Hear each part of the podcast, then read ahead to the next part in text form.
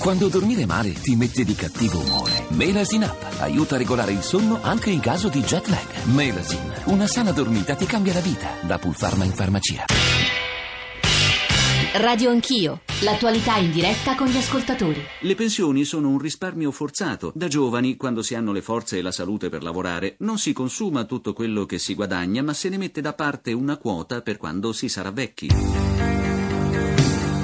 La riforma delle pensioni del 2011 ha introdotto alcune novità riguardanti il nostro sistema pensionistico, estendendo a tutti i lavoratori il metodo di calcolo contributivo della pensione, seguendo il principio più versi, più avrai. 11,5 milioni di italiani hanno una pensione al di sotto dei 750 euro al mese. Chi è giovane mette i suoi risparmi, chi è anziano ritira la pensione, dalla stessa cassa che quindi è sempre vuota. I conti pensionistici per quello che riguarda il nostro paese non si tocca. Noi non andiamo a intervenire mettendo una voce più sui costi delle pensioni. C'è una prima norma che riguarda il part-time e quindi la possibilità di avere gli ultimi anni di attività lavorativa lavorando a metà tempo. C'è un intervento, chiamiamola così, la staffetta generazionale. C'è un tema che riguarda la no tax area. Poi io penso che bisogna mettere in mano alla riforma Fornero, riducendo l'età pensionabile e distinguendo i lavori. Qui il pericolo non è l'inflazione, ma l'invecchiamento della popolazione. I pensionati che diventano più numerosi dei giovani lavoratori. È un sistema che blocca il turnover e quindi blocca la possibilità di occupazione giovanile, quindi è una priorità del Paese intervenire su questo tema. Abbiamo bisogno subito di rivedere questa legge, abbiamo una piattaforma che abbiamo inviato al governo, vogliamo che da subito si apra la trattativa. È un tema che abbiamo studiato attentamente, è molto complesso perché ha due cardini che vanno rispettati, la sostenibilità sul piano sociale e dall'altra parte la compatibilità con la finanza pubblica, ma anche le norme della finanza pubblica. In definitiva, chi controlla la cassa è il potere politico, e il politico, per ricevere voti, può promettere più di quello che il sistema riesce a mantenere. Non sarebbe la prima volta che accade. Sono le 8.36, bentornati, benvenuti all'ascolto di Radio Anch'io, Giorgio Zanchini al microfono. A questa ridda di dichiarazioni, ricostruzioni degli ultime settimane, degli ultimi mesi sul tema, sull'eterno cantiere pensioni, definiamolo così, vorremmo aggiungere le due affermazioni che più hanno animato il dibattito nelle ultime ore, quella del ministro dell'economia Padoan: la ripresa migliorerà i conti, permetterà una revisione del sistema pensionistico forse a settembre in un modo articolato che probabilmente cambierà, ma che insomma proveremo a analizzare stamane, e poi quella del presidente dell'INPS, la conoscete, la sapete, ne abbiamo parlato stamane nei nostri GR, Tito Boeri: bisogna affrontare subito la questione, serve una riforma complessiva, la generazione del 1980 rischia di lasciare il lavoro a 75 anni, bisogna introdurre flessibilità in uscita in tempi brevi. Insomma, stamane parleremo di un argomento che, come sappiamo bene dalle puntate alle nostre spalle, interessa moltissimo gli ascoltatori, già lo vediamo da quello che ci state scrivendo, cantiere pensioni e riforme soprattutto, quello che potrebbe cambiare anche alla luce delle parole che abbiamo ascoltato ieri. Io vi do come ogni mattina i nostri riferimenti perché come ogni mattina vi ringraziamo anzi anticipatamente delle domande che vorrete porre, delle riflessioni che aggiungerete, soprattutto delle testimonianze su questo tema con i tanti ospiti che saranno con noi. Ci sarà anche una lunga intervista ad Elsa Fornero, ma insomma Anna Maria Furlan, Filippo Taddei, Alberto Brambilla, Tiziano Treu, molti dei protagonisti non solo del dibattito, anche dei fatti, degli atti degli ultimi anni. 335 699 2949 per i vostri sms, per i vostri WhatsApp, inclusi WhatsApp audio, e poi Radio Anch'io @rai.it per i messaggi di posta elettronica, e ancora i social network, Facebook in particolare, con i post che potete mettere ogni mattina durante, dopo, prima della trasmissione. Infine l'account su Twitter che ci permette tra l'altro una ripresa, quindi il video del lavoro che mettiamo in campo ogni mattina tramite Periscope. Io saluto Filippo Taddei, che è il responsabile economia del Partito Democratico, insegna alla John Hopkins University. Professor Taddei, buongiorno e benvenuto. Anna Maria Furlan è la segretaria generale della CISL. Furlan, benvenuta anche a lei. Buongiorno. Io da lei vorrei partire perché mi sembra che i sindacati alle parole di ieri, ho citato le parole di Padoan e di Boeri, abbiano risposto quasi all'unisono: basta annunci, a questo punto vogliamo atti, fatti. Furlan, questi annunci che adesso proveremo a definire anche per spiegarli agli ascoltatori, perché davvero sono dinamiche e meccanismi non semplici, però in lei che reazione hanno suscitato? Ma guarda, è un anno almeno che ascoltiamo annunci, anche molto contraddittori. All'interno del governo c'è chi apre sul tema e poi c'è chi chiude. Opinionisti, economisti, esperti, ognuno ha la propria formula e la propria proposta. Quella che manca è una proposta vera, concreta, che si può analizzare, approfondire, del governo. Ed è il governo invece che deve provvedere a creare da subito, attraverso incontri anche con le parti sociali, una proposta che sia compatibile non solo economicamente ma socialmente, che sia compatibile con la vita degli italiani e delle italiane. Scusi Furlan, cos'è che non funziona a suo avviso e cos'è che si potrebbe realisticamente cambiare, come dice lei, tenendo presenti i conti pubblici e l'impatto sociale? Guardi, noi siamo un paese dove il 40% dei giovani non trova lavoro, disperatamente non trova lavoro, e nel contempo obblighiamo gli uomini e le donne del lavoro a rimanere fino a 66-67 anni, forse poi ancora oltre, sul loro posto di lavoro, a prescindere tra l'altro dal lavoro che fanno. Queste due cose non sono più sostenibili. Allora è evidente che bisogna rivedere la possibilità di creare condizioni di flessibilità in uscita per i lavoratori e le lavoratrici, e questo consentirebbe a tanti giovani disoccupati finalmente di trovare lavoro. Vi sono tanti temi da affrontare, da quello della rivalutazione delle pensioni, proprio partendo tra l'altro da un assunto che le nostre pensioni degli italiani e delle italiane sono davvero medio-basse.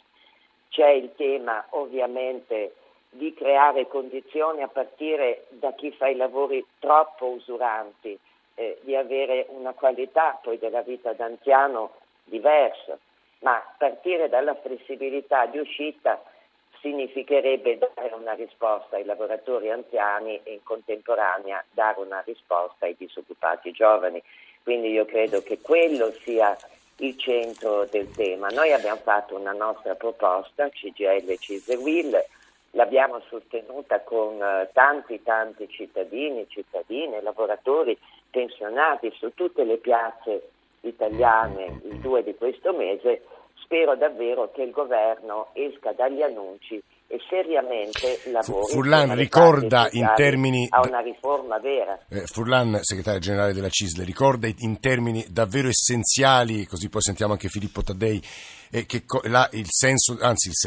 quali sarebbero le disposizioni della riforma dei tre sindacati maggiori che suggerite? Essenziali. Punto. Rivalutare ovviamente la flessibilità in uscita per dare una risposta ai giovani disoccupati, sì, e ai lavoratori e alle lavoratrici anziani. Riconoscere la differenza tra lavoro e lavoro, perché un conto è fare un lavoro di concetto, un conto è lavorare a 66-67 anni su un'impalcatura. Ma sulla flessibilità in uscita, per essere molto pratici, quali sarebbe la proposta?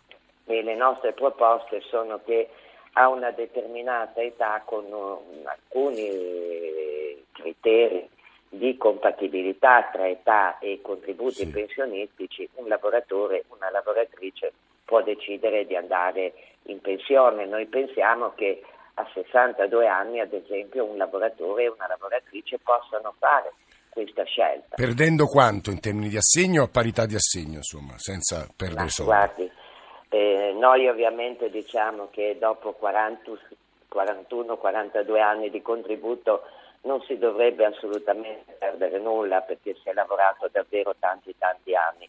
Poi ovviamente davanti a eventuali proposte si valutano le proposte, si valuta la compatibilità delle proposte con la realtà anche delle nostre pensioni.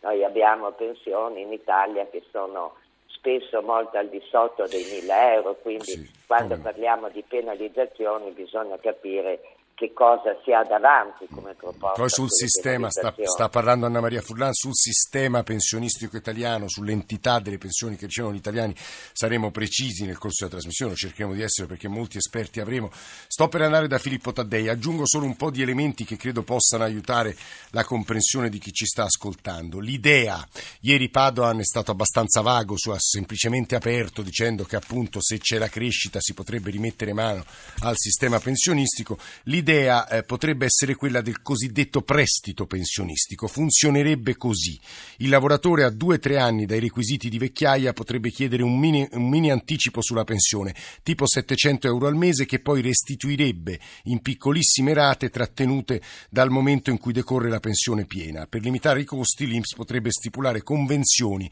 con il sistema bancario e assicurativo. Aggiungo solo un'ultima considerazione: c'è la generazione perduta, così è stata definita purtroppo più volte. Ieri ci è tornato sopra Tito Boeri, nati nell'80, fa abbastanza impressione leggere uno studio, una ricostruzione che stamane è pubblicata dal Messaggero. Secondo le proiezioni dell'INPS, la pensione di chi è nato nel 1980 sarà del 25% inferiore a quella che percepisce chi è nato nel 45 e oggi ha 70 anni, che per chi è nato nell'80 le proiezioni dicono che sarà possibile andare in pensione prima dell'età di vecchiaia, 70 anni nel 2050, in meno del 40% dei casi. Poi leggerò altri dati che fanno abbastanza impressione. Davvero un minuto di pazienza per Filippo Taddei. Claudio da Verona e poi andiamo da Filippo Taddei. Claudio.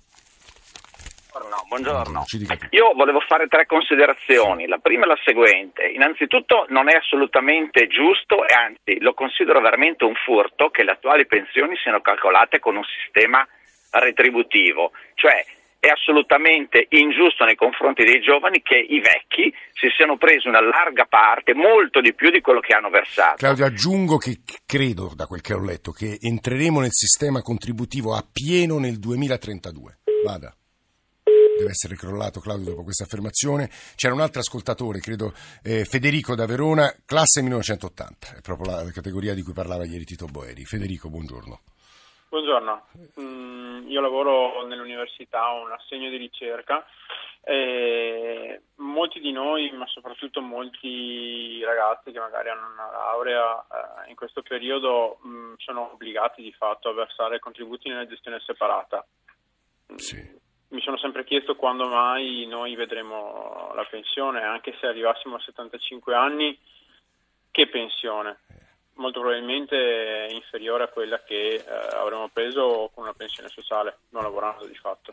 Quello non lo so, certo, vedendo le proiezioni, leggendo le proiezioni stamane, Federico, obiettivamente le cifre non sono alte. Leggo qua, il 36enne di oggi che non ha contributi pieni si ritroverà con un assegno leggero, sotto i 750 euro per circa il 40% delle donne e il 23% degli uomini. Non a caso Boeri ieri diceva che la famosa busta arancione, cioè quella che contiene la proiezione nel futuro della propria pensione, è stata rallentata la spedizione dalla classe politica, impaurita, non dico di una rivolta sociale, ma insomma di una reazione molto brusca da parte di chi legge quanto prenderà di pensione. Luca da Brescia ci scrive: sono un giovane di 30 anni che lavora e versa i contributi, credo proprio che la pensione non l'avrò mai e quindi oggi uno si deve arrangiare accantonando soldi da altre parti per sperare in un futuro garantito. La cosa che mi lascia perplesso è proprio l'intervento dei sindacati, che in questi periodi non mi pare stiano facendo gli interessi dei lavoratori, anzi quasi che non esistano e siano diventati essi stessi parte dell'azienda. Ora non so se questa sia un'accusa eccessiva. Filippo Taddei, scusi per la lunga attesa, mi pare che già abbiamo posto diverse questioni importanti da discutere. Professore.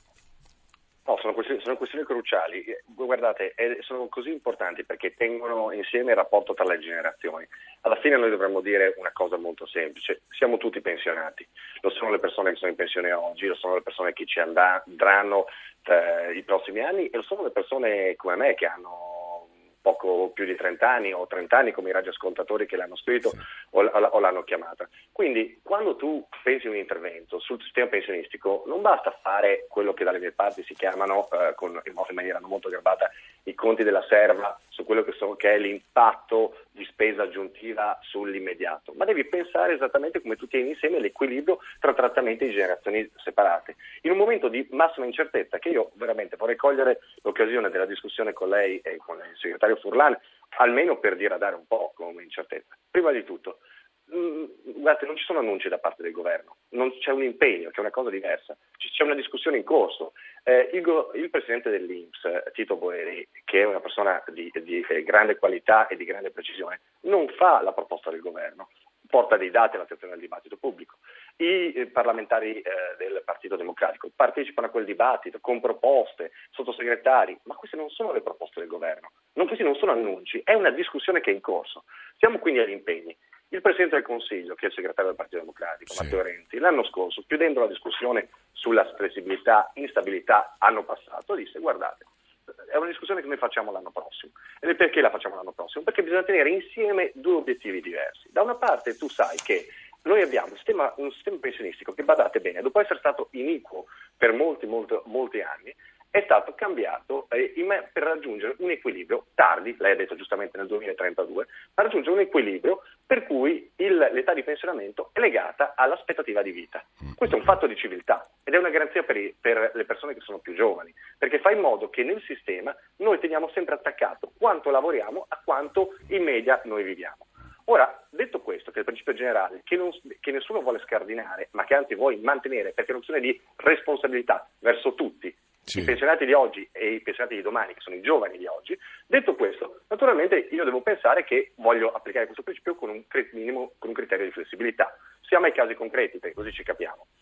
Il problema, guardate, non è il pensionato o la persona che lavora, che ha 41-42 anni di pensione e ha 62-63 anni anagrafici, perché sono poche persone così. Quelli peraltro sono i cosiddetti lavoratori precoci, che già oggi possono chiedere di andare in pensione con il ricalcolo del contributivo, anzi in realtà basta avere 41 anni di contribuzione e 59 anni di età anagrafica per chiedere il ricalcolo contributivo. Taddei, le posso chiedere una cortesia su questo, perché lei ora stava per arrivare al nodo vero, lo farà tra pochissimo, perché lei ha menzionato la riforma che tutto ha cambiato, cioè quella del 2011, governo Monti, Fornero. Abbiamo intervistato Elsa Fornero, vorrei farvela ascoltare perché così anche Anna Maria Furlan può replicare, fare considerazioni sulle parole che ascolterà. L'ha intervistata poche ore fa Valeria Volatile. Radio Anch'io. Professoressa Fornero, l'Italia rischia di perdere intere generazioni, ha denunciato il presidente dell'INPS Boeri, per il quale occorre arrivare in tempi stretti alla flessibilità in uscita nel sistema pensionistico, perché il livello di disoccupazione giovanile in Italia, ha detto, è intollerabile. Soltanto una decina di giorni fa il numero uno della BCE Draghi aveva pronunciato parole simili. Lei che ne pensa? Penso che l'associazione tra sistema pensionistico e disoccupazione dei giovani non sia il modo corretto per impostare il problema. Il problema della disoccupazione, in particolare giovanile, è drammatico. Purtroppo diciamo che il nostro passato è un passato in cui troppe volte si è cercato di usare il sistema pensionistico e in particolare il pensionamento anticipato per fare spazio a qualcuno che era fuori. La ricetta non ha mai funzionato. Io credo che ci siano motivi oggi per recuperare un po' di flessibilità nel sistema pensionistico, visto che la situazione finanziaria dell'Italia è oggi un po' migliore. Ma non credo che dare l'idea che mandando in pensione la gente un po' prima si faccia lavoro per i giovani sia, come ho detto prima, il modo corretto per impostare la questione. Lo stesso Tito Boeri sa bene che se noi guardiamo quei paesi che creano posti di lavoro, li creano sia per i giovani sia per gli anziani.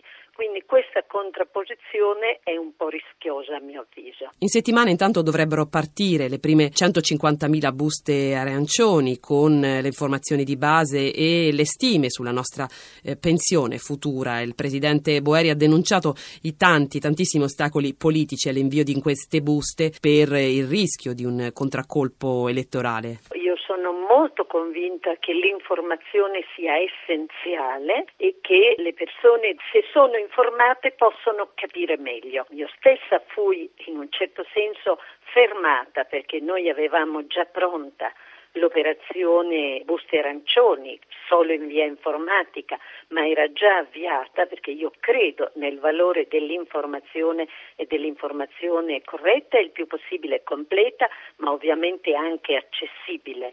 Condivido che talvolta i politici ne hanno paura, Per qualche ragione sembra che i politici, che la politica preferisca sfruttare l'assenza di informazione piuttosto che non affrontare la trasparenza. Quanto all'idea di una revisione del sistema pensionistico, lo stesso ministro dell'economia Padoan ha detto che ci sono margini per ragionare sugli strumenti e sugli incentivi, anche sui legami tra sistema pensionistico e mercato del lavoro per migliorare, ha detto, le possibilità sia di chi deve entrare sia di chi deve uscire. Io credo che tutti lo sappiano, lo voglio dire molto apertamente, che fa comodo a tanti che la riforma sia stata fatta, che si possa attribuire a me quasi tutte le colpe e intanto però godere soprattutto di quello in termini di reputazione che la riforma ha dato. Penso che se ragioniamo in maniera pacata e per l'appunto senza alimentare nuovamente illusioni